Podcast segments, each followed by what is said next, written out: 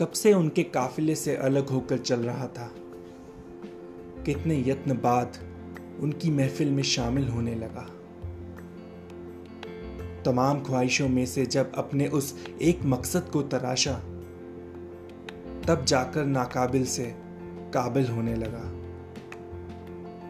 तूफानों से लड़ने का हौसला कब से दिल में था? इसीलिए उस गहरे समंदर का साहिल होने लगा। फिर एक पल वो खूबसूरत एहसास दिल में जागा।